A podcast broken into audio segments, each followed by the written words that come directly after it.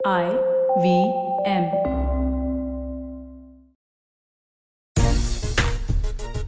Final match में Australia ने जमाया अपना रंग और वो बन गए दुबई के दबंग, यानी कि साल 2021 वर्ल्ड टी ट्वेंटी चैंपियन नमस्कार, खेल नीति पर आपका स्वागत है। मैं हूँ राजीव मिश्रा।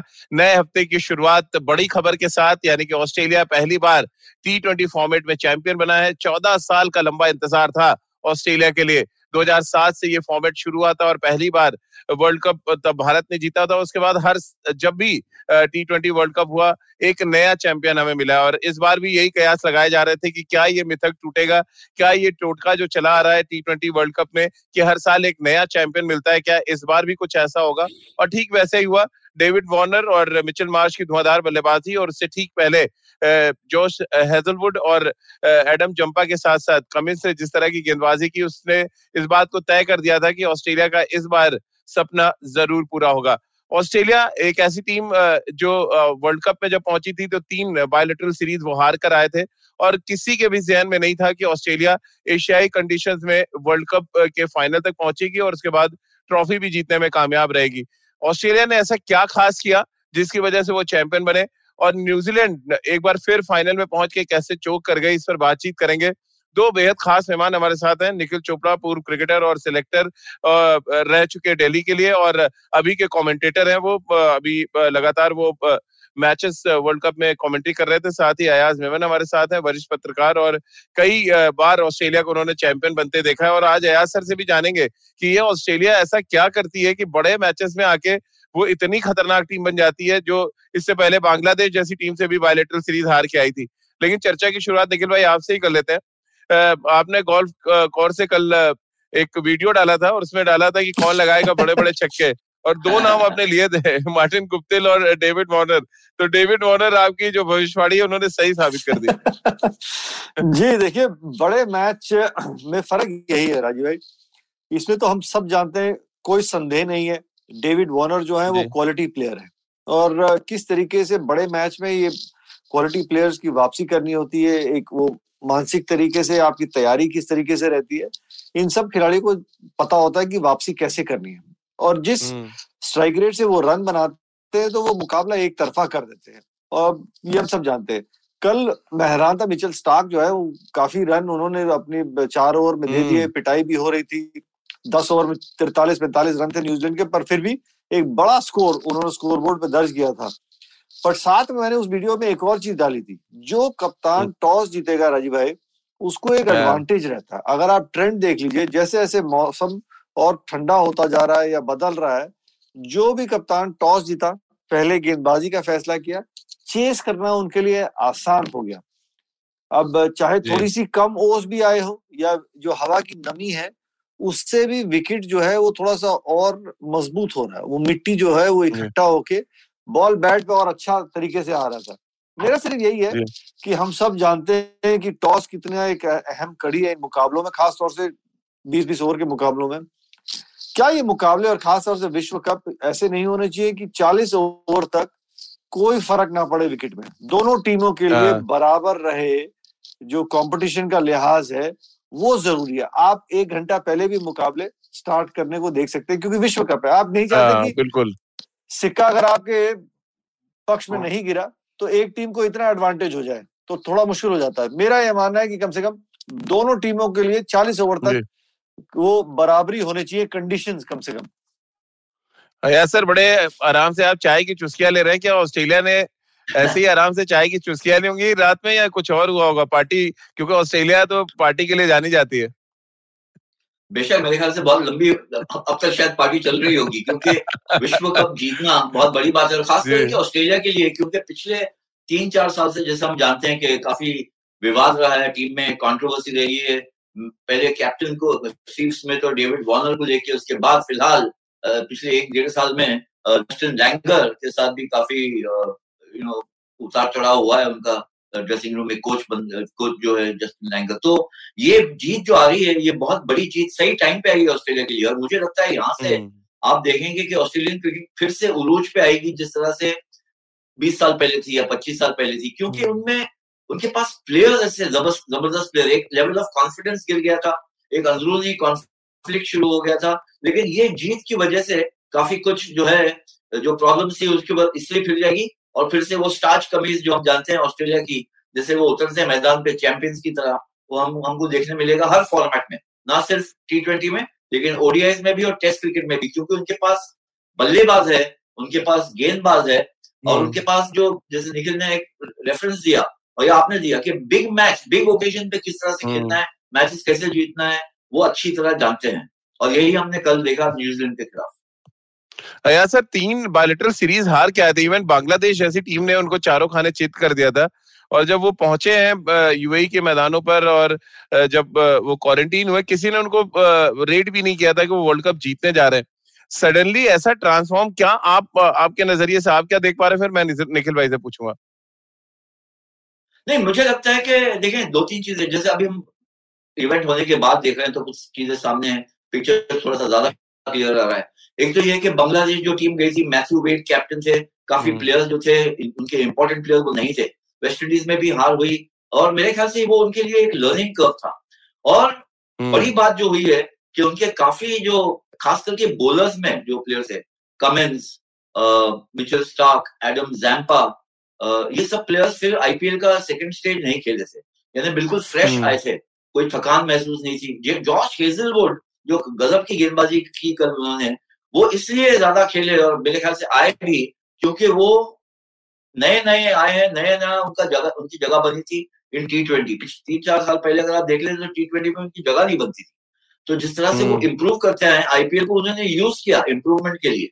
और इसी वजह से उनके पास प्लेयर्स बहुत अच्छा है। ज़ाहिर है कि डेविड वॉर्नर का फॉर्म में आना बहुत बड़ा एक एक पहलू था उनकी जीत में। मिच मार्श जो भी नहीं खेल रहे थे आईपीएल में। ये प्लेयर्स बड़े फ्रेश थे और उनमें उनके अंदरूनी कंपटीशन उनमें भी है। उनको भी उनके प्लेयर हम्म। भी चाहते हैं कि अपनी जगह बने रहे। ये सिर्फ़ नहीं कि इंडिया में ही कंपटीशन है। तो ये सब प्लेयर्स जो हैं कोई बीस बाईस साल के है नहीं। सब बड़े नामचीन दिग्गज प्लेयर्स हैं जो अपनी जगह और मज़बूत कर रहे हैं। हम्म। आए थे फ्रेश हार जो हुई बांग्लादेश और वेस्ट इंडीज के खिलाफ उन्होंने सीखा। थोड़ा सा किस्मत ने साथ दिया कि साउथ अफ्रीका बांग्लादेश को बड़े मज़े से नहीं हराई। वरना साउथ अफ्रीका क्वालिफाई हो जाती नेट रन लेकिन वो किस्मत वो गुड फॉर्चून को उन्होंने पूरी तरह इस्तेमाल किया। Uh, क्योंकि निखिल भाई अयाज सर ने हेजलवुड की बड़ी तारीफ़ कर दी है।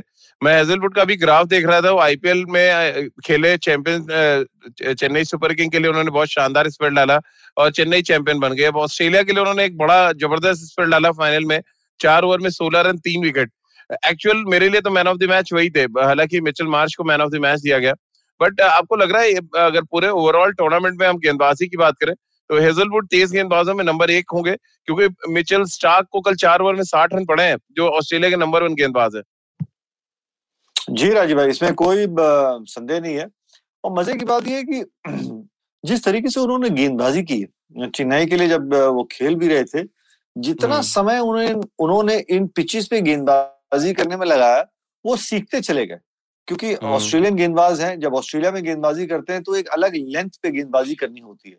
आप जब एशिया में आते हैं तो अलग एक लेंथ पे रहती है। आप जब लगातार दुबई अबू धाबी में खेल रहे हैं मुकाबले तो एक अलग किस्म की लेंथ रहती है। अबू धाबी में तेज रहता है विकेट उछाल अतिरिक्त है।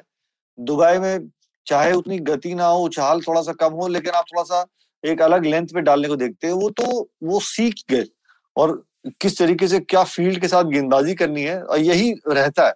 आप चाहते हैं कि अंतर्राष्ट्रीय क्रिकेट में जब भी कोई गेंदबाज गेंदबाजी कर रहा है वो अपनी कंडीशंस को समझे कि मैंने इन कंडीशंस को हम्म। किस तरीके से यूटिलाइज करना है। ये वो बहुत बढ़िया तरीके से कर पाए और कोई मौका नहीं दिया कि वो कोई भी बल्लेबाज आके उनके खिलाफ रन बना सके और जब वो गेंदबाजी कर भी रहे थे तो फ़ील्ड के मुताबिक कर रहे थे। पर मैं आया सर से सवाल तो राजीव भाई आपने अधूरा ही छोड़वा दिया। आपने सवाल पूछा था कि हाँ। ऑस्ट्रेलिया कल कैसे सेलिब्रेट कर रही होगी? वो दूसरी तरफ़ चले गए। आया भाई वो तो मुद्दे के बाद तो बताइए। वो वो आया सर फ़ोन पे बता मेरा मेरा नहीं मेरा मेरा एक एक्सपीरियंस है राजीव मैं यहाँ पे बताऊँ आपको कि 1987 में जब वर्ल्ड कप जीती थी एलन बॉर्डर की कलकत्ता में। जी, जी, हाँ इंग्लैंड को हराया था। तो उन दिनों इतनी सिक्योरिटी होती नहीं थी। और जर्नलिस्ट जो। जाते थे कैप्टन से मिलने या मैनेजर से मिलने उनको एंट्री मिल जाती थी ड्रेसिंग रूम में मैच के बाद अगर आप परमिशन ले लेते हो। और मैंने जब वहाँ पर एंट्री ली कि जब फाइनल जीत लिया था ऑस्ट्रेलिया ने तो जो धूमधाम मच रहा था उनके ड्रेसिंग रूम में वो आप इमेजिन ही नहीं कर सकते आप सोच नहीं सकते। क्योंकि एक नई टीम थी उन, उन दिनों ऑस्ट्रेलिया की टीम जो है काफ़ी डिफ़िकल्ट पोजीशन से निकली थी। Lillee man Marshall Marsh Chappell retire हो गए थे। ये एक यंग टीम थी Boon Geoff Marsh Dean Jones वगैरह उस टीम में खेलते थे हम्म। और वो जिस तरह से उन्होंने सेलिब्रेट किया एलन बॉर्डर बेचारे जो थे जो सबसे बड़े खिलाड़ी थे और उम्र में भी सबसे बड़े थे उनको आके हम लोगों से एक, एक ऐसे बेचारे एम्बेरसमेंट में कहा कि भाई इनकी आज ये आज इनका दिन इनको सेलिब्रेट करने दीजिए don't mind what they are doing ऐसे लेकिन यार सर आपने डोंट माइंड की बात की क्या एसआरएच भी डोंट माइंड कह पाएगा? जिस तरह से डेविड वार्नर ने बैटिंग की है उनको रिटेन नहीं किया उनकी कप्तानी छीन ली गई और शायद कहीं ना कहीं आईपीएल में जो एक बेजती हुई थी इंसल्ट हुई थी वो कहीं ना कहीं जेन में थी डेविड वार्नर के जब इस टूर्नामेंट में उतरे हैं खेलने के लिए। आप देखें दोनों जो एस के दिग्गज खिलाड़ी थे ओवरसीज केन विलियमसन और डेविड बॉर्नर दोनों ने ही ज़बरदस्त बैटिंग परफॉर्मेंस दिया विलियमसन ने इस मैच में जिस तरह से उन्होंने बल्लेबाजी की तो मुझे लगता है कहीं वेस्ट इंडीज में बैठे गेल और रसल सोच रहे होंगे कि हम हम ऐसा क्यों नहीं खेल सकते हैं? जिस तरह से छक्के लगाए उन्होंने मिचेल स्टार को। लेकिन ये ज़रूर है मुझे सर एक एक थोड़ा सा इशारा मिला।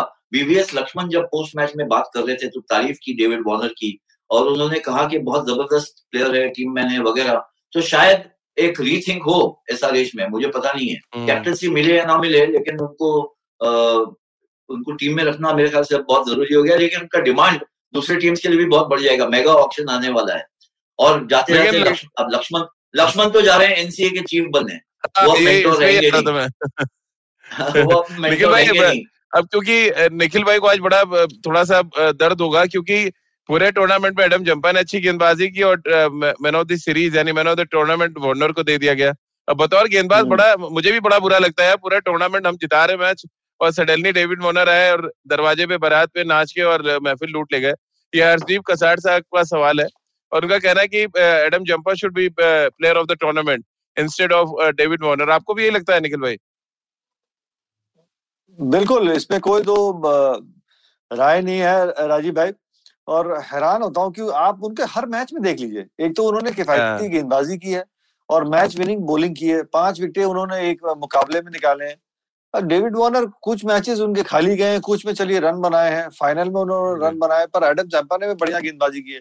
ये दिक्कत ही है हम स्पिनर्स को ना ये टी ट्वेंटी फॉर्मेट में राजीव मजदूर की तरह रखे हुए हैं। विकेट अच्छी होती है तो पिटाई पड़ती है। जब विकेट विकेट जब अपने मतलब की होती है विकेट निकालते हैं तो फिर भी बैट्समैन को दे देते हैं। हाँ। तो ये बहुत नाइंसाफी है।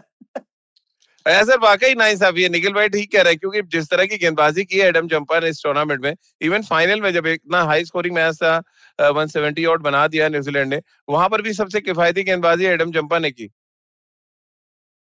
देखिए मुझे लगता है कि मैं भी इससे बिल्कुल सहमत हूँ कि एडम जैम्पा जो थे उनके एक्चुअली मोस्ट कंसिस्टेंट प्लेयर थे डेविड वॉर्नर हम्म। बहुत अच्छी लय में आए और टुवर्ड्स दी और देखिए डेविड वॉर्नर का कंट्रीब्यूशन नॉकआउट दोनों मैचेस में बहुत ज़बरदस्त रहा है शायद इसी वजह से थोड़ा सा बैलेंस हम्म। उनकी तरफ़ टिल्ट हो गया और ये भी है कि वॉर्नर जब चले तो ऑस्ट्रेलिया मैच जीती जब वॉर्नर नहीं चल रहे थे तो मैच फंस रही थी ऑस्ट्रेलिया से शायद ये हो हम्म। सकता है लेकिन ओवरऑल अगर मुझसे पूछा जाए तो एक जमाने में मैं भी थोड़ी बहुत ऑफ़ स्पिन गेंदबाजी कर लेता था निखिल के जैसा। तो मैं कहूँगा कि स्पिनर से स्पिनर्स के साथ बहुत नाइंसाफी हो गई। है बहुत कॉम्पिटिशन हो रहा है निखिल भाई अब तो। ये ये आयाज भाई जो है ना ये मुझे पता है ये ऑफ़ स्पिन करते करते जो आज भी अपने वो लकीरों के बीच में दूसरा डालते ना ये तब से सीखे हुए हैं।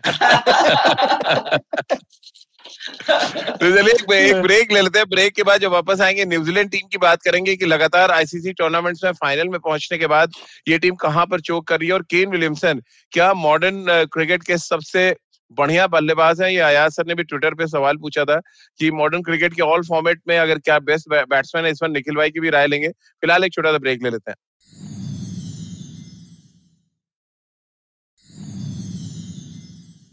ब्रेक के बाद एक बार फिर आपका स्वागत है। ब्रेक से पहले हमने बात ऑस्ट्रेलिया की, जीत की की। अब हम न्यूजीलैंड के शानदार प्रदर्शन की बात कर लेते हैं।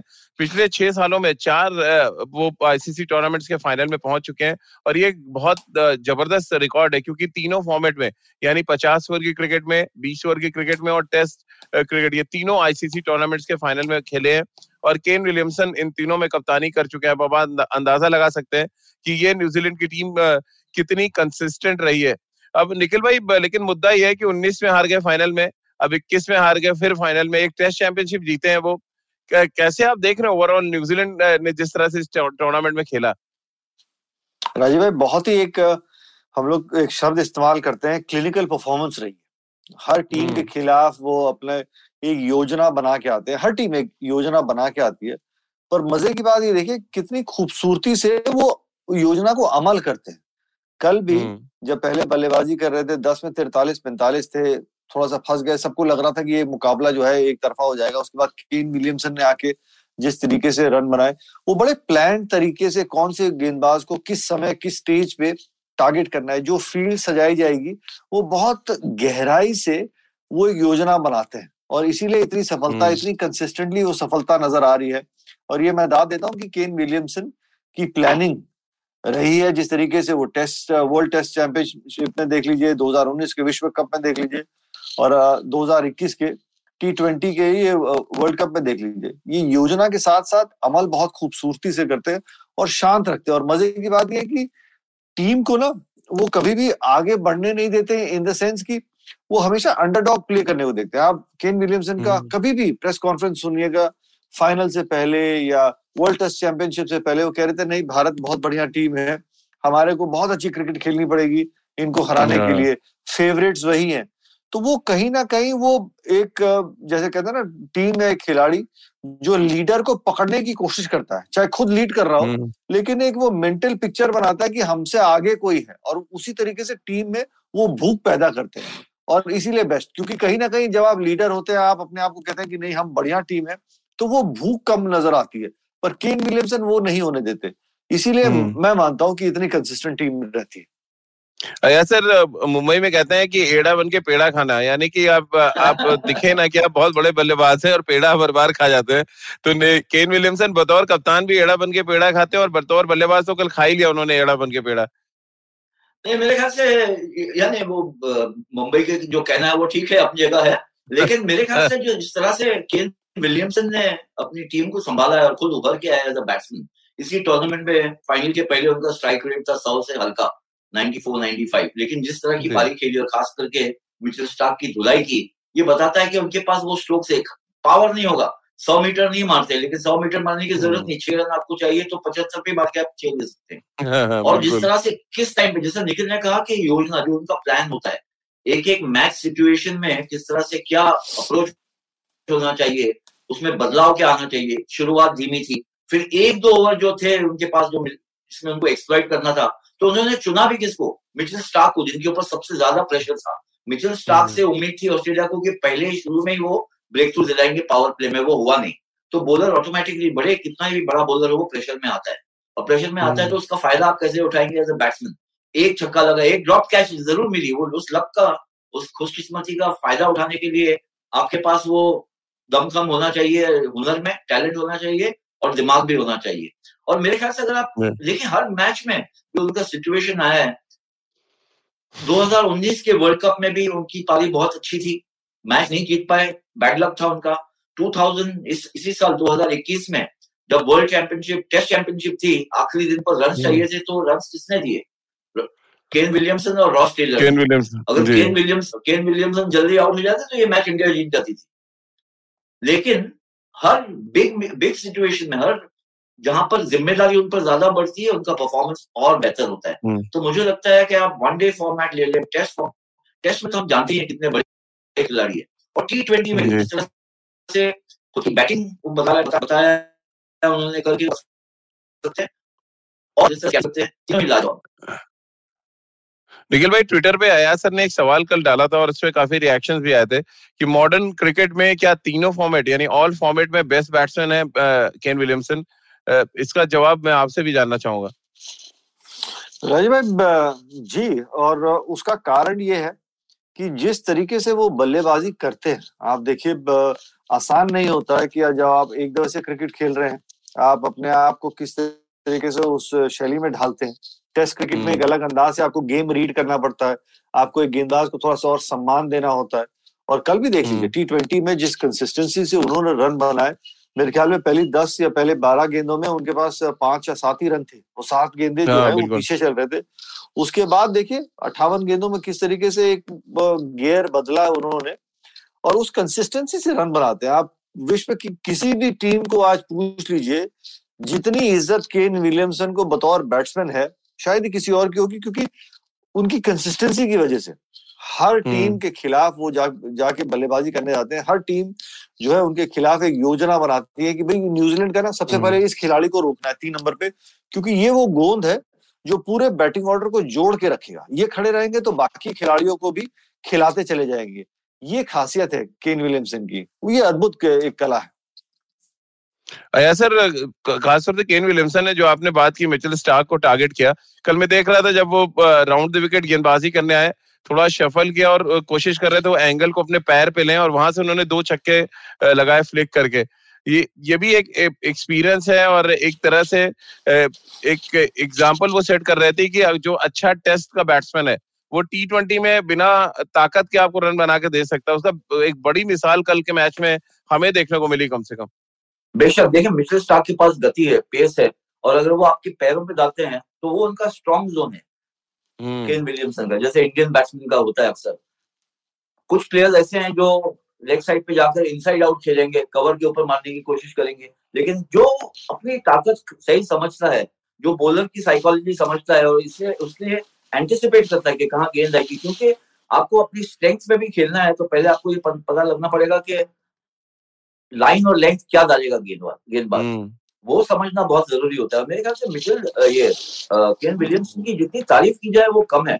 क्योंकि हर साल अगर आप उनकी प्रोग्रेस देखेंगे पिछले दस साल से अंडर नाइनटीन क्रिकेट में वो विराट कोहली के साथ खेले हुए हैं।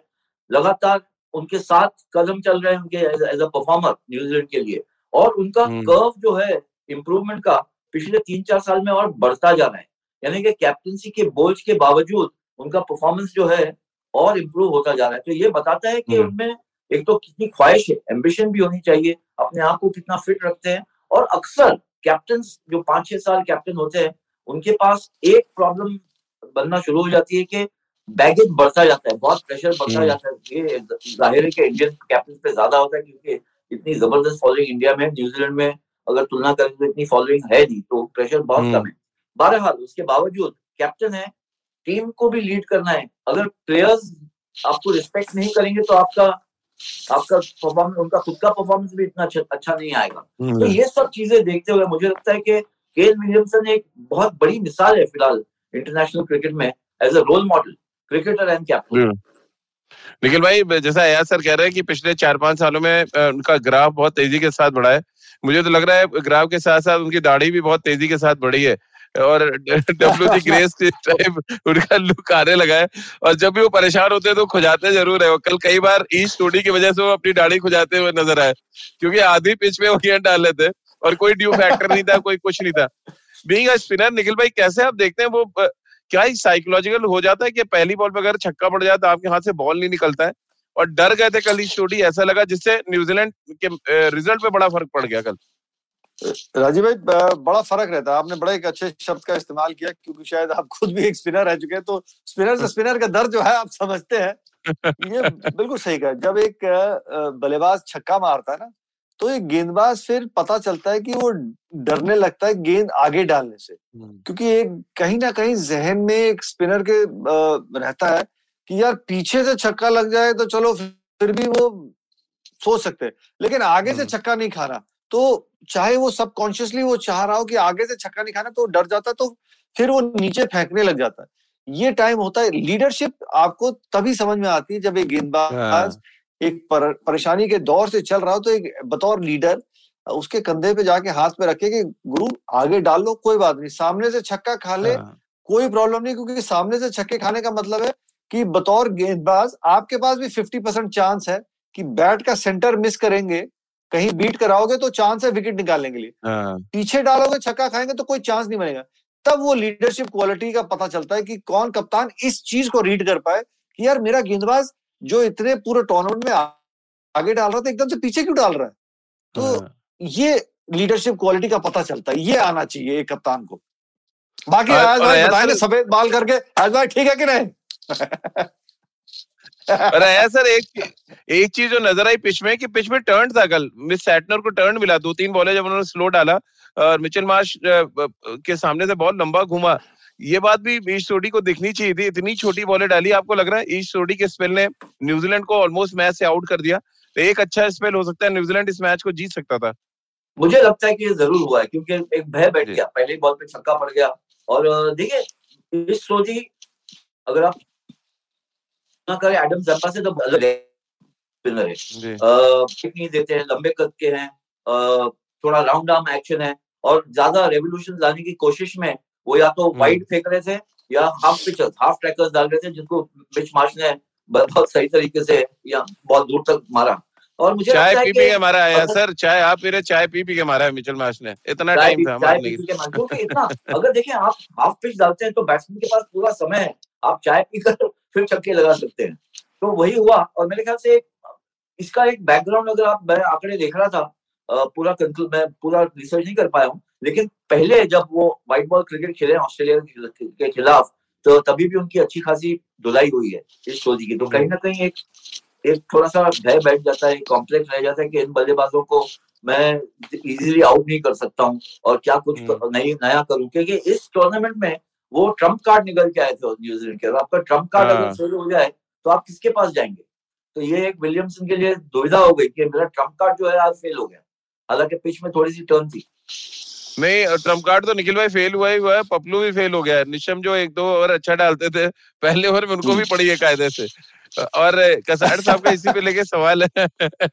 एक सवाल है उनका पूछना है कि ऑस्ट्रेलिया का बड़ा क्लिनिकल चेस था लेकिन विलियमसन क्या डिफरेंट कर सकते थे इस मैच में बने रहने के लिए मैच जीतने के लिए?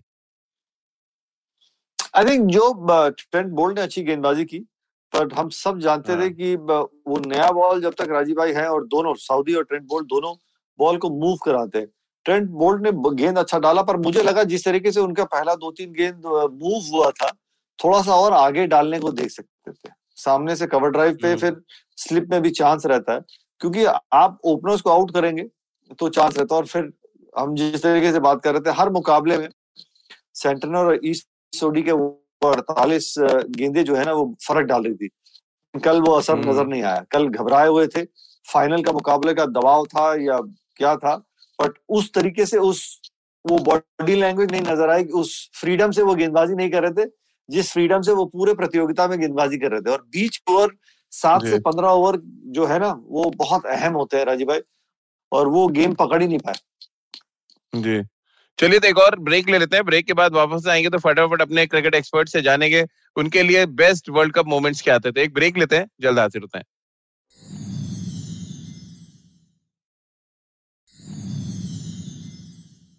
ब्रेक के बाद एक बार फिर आपका स्वागत है। फटाफट जान लेते हैं अपने दोनों क्रिकेट एक्सपर्ट से। आया सर पहले आपसे आपके लिए बेस्ट वर्ल्ड कप मोमेंट कौन सा था 2021 का?